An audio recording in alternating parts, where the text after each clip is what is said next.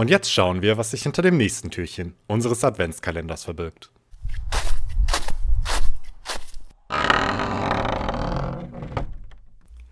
Eile mit Weile, hat die Oma schon immer gesagt.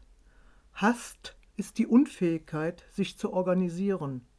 Hast zerstört mehr finanzielle und wirtschaftliche Lebensgrundlagen, als du ahnst.